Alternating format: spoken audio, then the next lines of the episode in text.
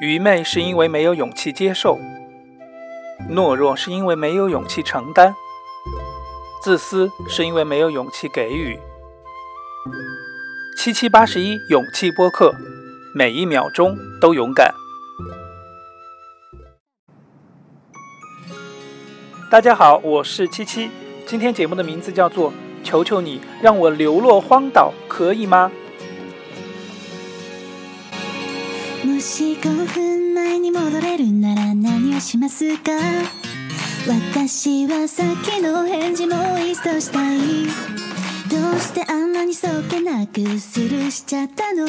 没有错，七七的心情就是这么欢脱。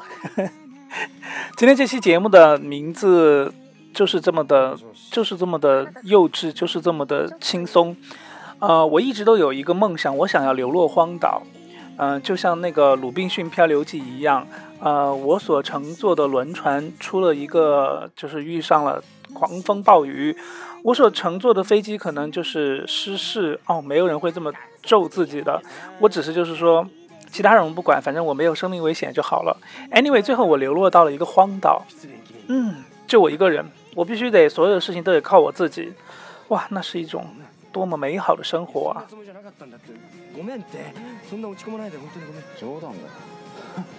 但是要实现这些条件是很难的，我我也不会去尝试，好吧？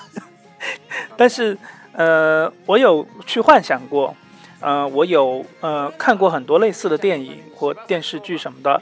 我们来打个比方吧，我们来举举例子，就是呃《Lost》这个美剧，我相信很多人都看过，就是一个航空公司的一个航班坠落在一个荒无人烟的热带岛屿上。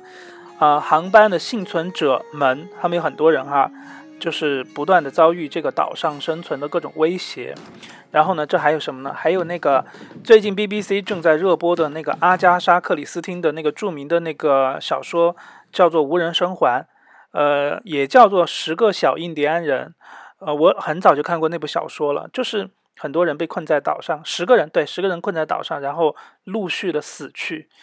呃，还有还有，以前有一部剧，我觉得更适合我的幻想，叫做呃《The Beach》海滩，是雷昂纳多演的。就是他在泰，他到了泰国，然后他很不容易找到了一个就是神秘的小岛。那个小岛有点像是一个桃花源记的世外桃源一样，人们住在上面就是不能跟外面的联系。然后，呃，这个小岛上面，嗯，一群人就是生活的非常的快乐。但是后面这部电影就是他们遭遇了人与人之间的，包括大自然的一些威胁什么的，也非常好看。但是呢，对，就是只有这样的一些小说或者这样的电影能够让我去生活在这样的一个幻想的世界里面。嗯，对此我并没有满足。后来我还写了博客，我写了一个系列，就是，嗯，我就幻想我到了荒岛上，我要怎么样去解决我。所有的生活的问题，第一集、第二集、第三集，我写了很多，后来实在写不下去就夭折了。嗯，那么就觉得我这个人为什么这么奇怪？有人可能幻想要什么大把的美女，有人可能幻想就是以后要什么登上事业巅峰，我就是想去荒岛生活，为什么呢？我给大家讲一讲。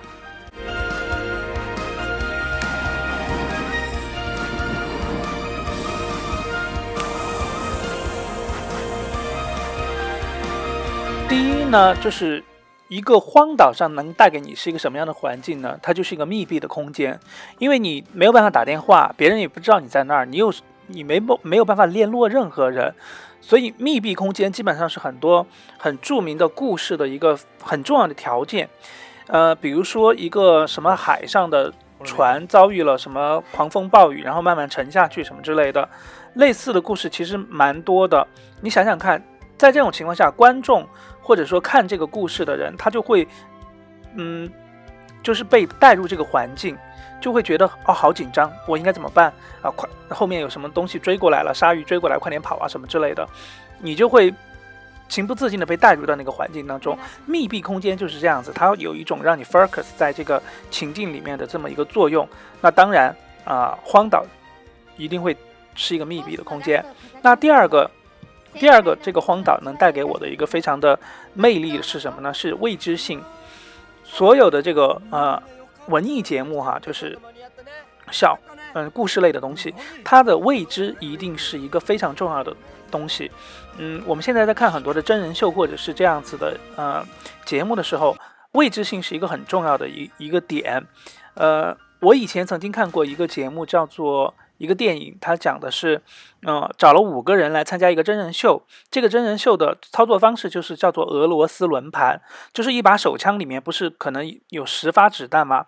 但是子弹我都没有装进去，我只装了一颗。然后呢，谁也不知道这个枪哪一颗打出去是空的，哪一颗打出去是真正的子弹。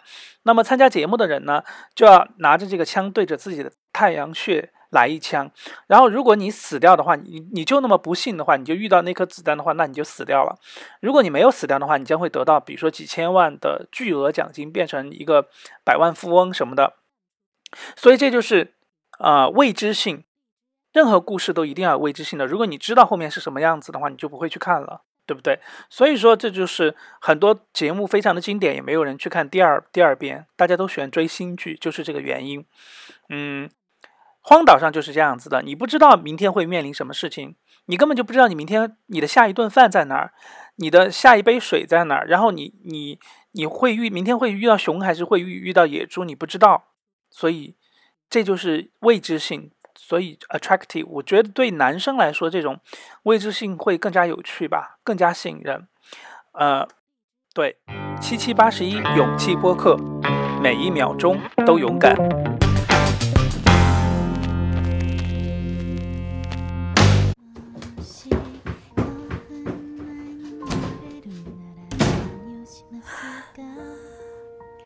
荒岛呢，当然还有一点非常吸引人的，就是你你是你是这个岛的主人，你可以支配任何的东西，就是你今天想要怎么样就怎么样，就是你要比如说你要去搭一个房子，你想把它搭成是土的也可以，你要把它搭成就是木头的也可以。你自己做主了，没有人会干涉你。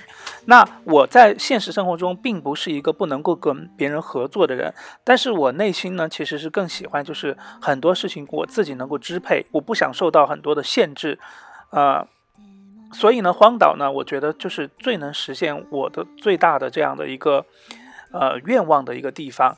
呃，还有一个地方呢，就是重要的地方就在于，呃。在荒岛上，它是对你自己的能力是非常一个巨大的挑战，非常有挑战性的。我想，这对于男生来说就非常有意思。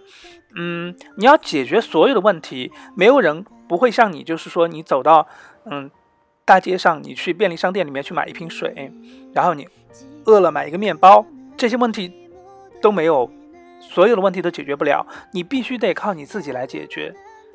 哪怕就是说你你的鞋子坏掉了。然后你要要在这个岛上，你要走路，你要怕就是被东西刺到你的脚，你怎么样做一双鞋子？你是用草做还是用什么做，都得你自己来完成。所以这是非常有挑战性的。正是因为你什么都没有，那么这才能带给你更大的快乐，因为一切东西都是你创造的，你是这个你生活的一切的主人。当然，它的难度也很大了。但这就是它的乐趣所在。那么为此呢，我并不是就是说光说不练。虽然我还没有流落到荒岛，但是我已经做了一些准备了。嗯，我看了很多有关的有这方面的一些呃视频吧。在 YouTube 上面有一个人是一个德国人，他做了一系列的一个视频。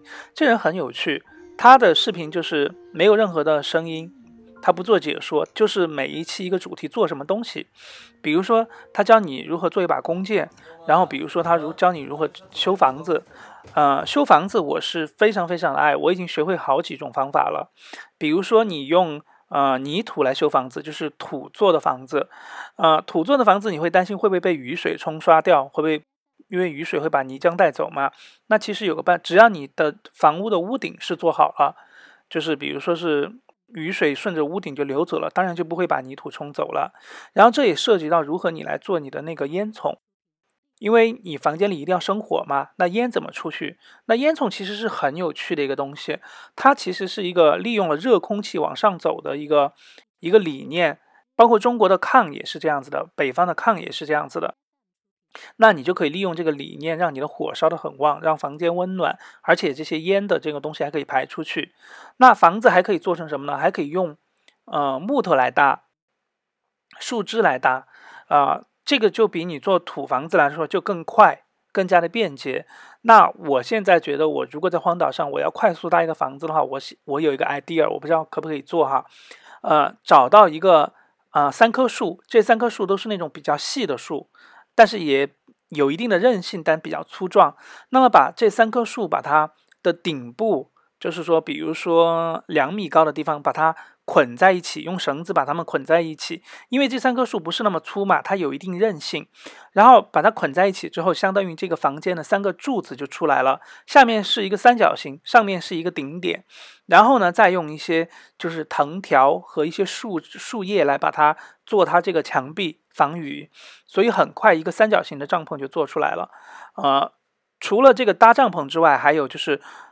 钻木取火，这也是非常重要的。那我也学了，就是说怎么样来嗯取火的一些技能。当然，我从来没有实践过了，毕竟我们身边就有打火机啊这样的一些东西。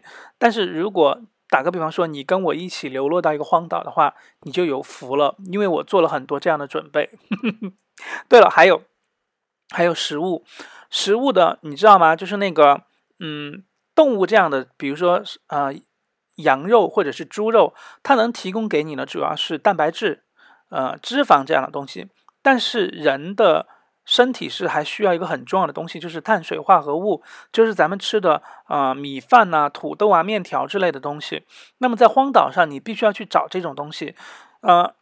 如果你不认识就是红薯或者是土豆的那个叶子是长成什么样子的话，那也许你你就站在土豆上面，你都不知道你脚你去挖挖开那个地下面藏着这个土豆，所以这些积累是很重要的。然后面对一些动物啊，你还要去打猎啊什么的，还有防备你自己的安全的话，你还要学会去做弓箭呐，呃，还要学制造一些工具，比如说刀啊、斧头之类的东西怎么做也非常重要。我都准备好了，我就随时等着这一天呢。七七八十一勇气播客，每一秒钟都勇敢。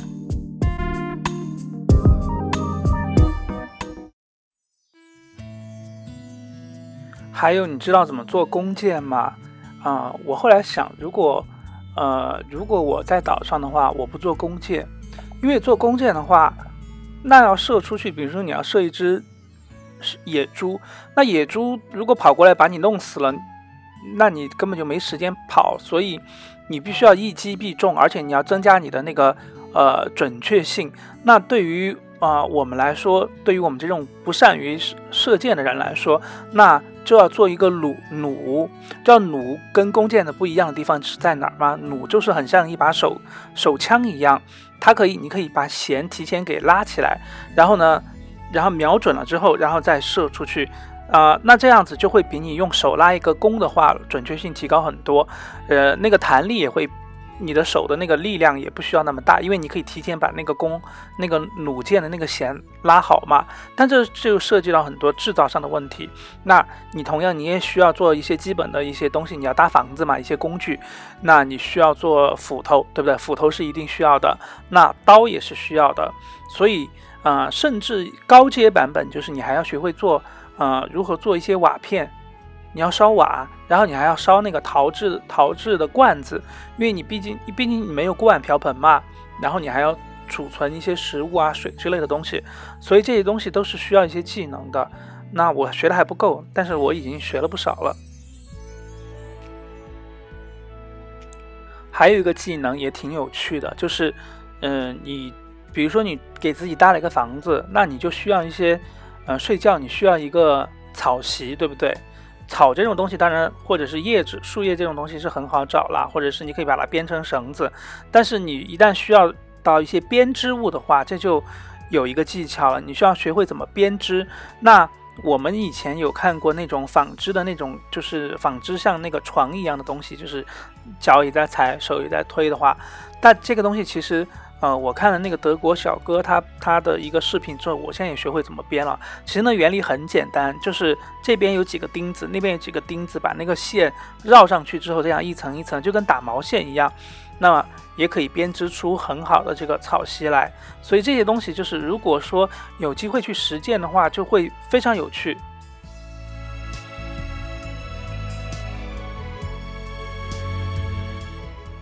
呃。最后呢，说一下就是荒岛求生对我来说还意味着什么？嗯，还有一点就是说我这个人其实有点，有的时候对现实生活有一些反思，就是我有点反商业。嗯，因为在商业社会面前，我觉得，嗯，我们普通人不大像一个人，有点像个傻子。呃，商家很容易就可以引导我们去，嗯，买他们的东西，去过他们想要我们过的生活。所以我其实是有点反商业的，尽管我讲我以前是在购物中心上班的，嗯，我就觉得好像，因为商人，在商人面前，普通的消费者变得有点愚昧的那种感觉，会失去自我。所以呢，荒岛就是这样一个环境，它会让你就是，呃，面对真实的生活，没有任何虚假的东西。嗯，举一个例子哈，在你，比如说我今天。打猎打到了一只山羊，或者说我今天跟一个蟒蛇搏斗了啊，我觉得今天太精彩太爽了。那可能我会想把这个事情记下来，留在我的记忆里面。呃，或或者是说，嗯，你知道鲁滨逊不是要跟一个跟一个皮球跟他聊天吗？我可能会真心真意的跟我的朋友分享，但我绝对不会就是说想把它拍下来发一个朋友圈。现在很多人吃东西就是吃之前想。先就是为了先拍照，要拍个美美的，就是满足一些比较不是那么真实的一些需求。那嗯，所以就是反商业。另外一个就是反信息大爆炸的社会，因为你在一个荒岛上，就是你就没有办法去刷微博，你也没有办法去看视频，没有办法去做这样的一些嗯，Internet 带给我们的东西，你必须要实实在在的做。那种最实在的东西，呃，你没有办法去淘宝上订一个订一个午餐，你必须得自己做一个午餐。所以呢，我我其实，在荒岛生活是有这样两个目的的，就是反商业和反 Internet 这个反信息时代。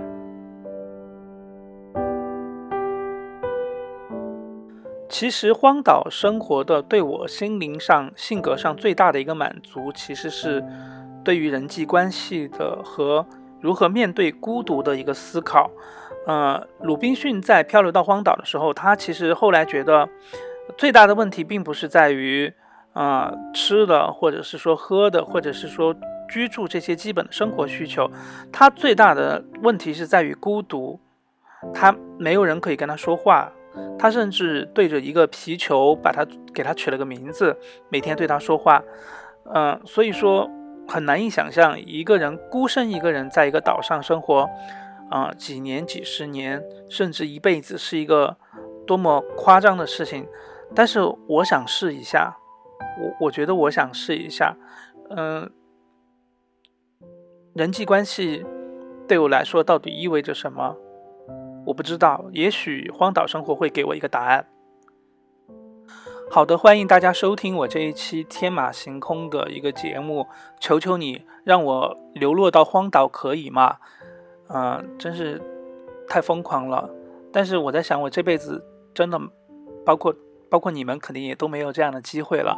如果你们或者是我突然有一天有这个机会，可以呃梦想成真，流落到荒岛的话，嗯，不妨。去接受这个设定，然后呢，在流落到荒岛之前呢，现在咱们的这个和平时期呢，呃，多多积累点这方面的知识，有备无患，说不定哪天就梦想成真了。